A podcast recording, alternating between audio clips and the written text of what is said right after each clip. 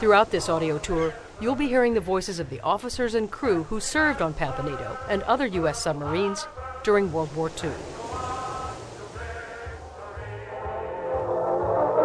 We interrupt this program to bring you a special news bulletin. The Japanese have attacked Pearl Harbor, Hawaii by air, President Roosevelt has just announced.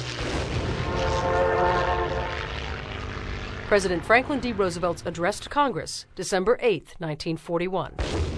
Yesterday, December 7, 1941, a date which will live in infamy. The United States of America was suddenly and deliberately attacked by naval and air forces of the Empire of Japan. The attack. Captain Edward L. Beach, naval historian, novelist, and veteran submariner.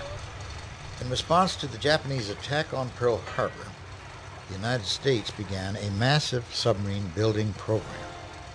The United States ship Pampanito was built in 1943 at the Portsmouth Navy Yard in New Hampshire.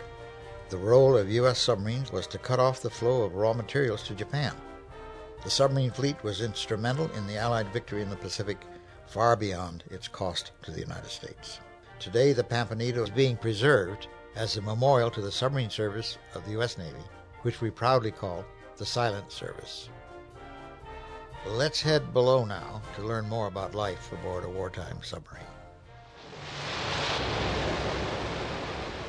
We knew that we would be going into the Pacific. We didn't know where our uh, war patrols would take us.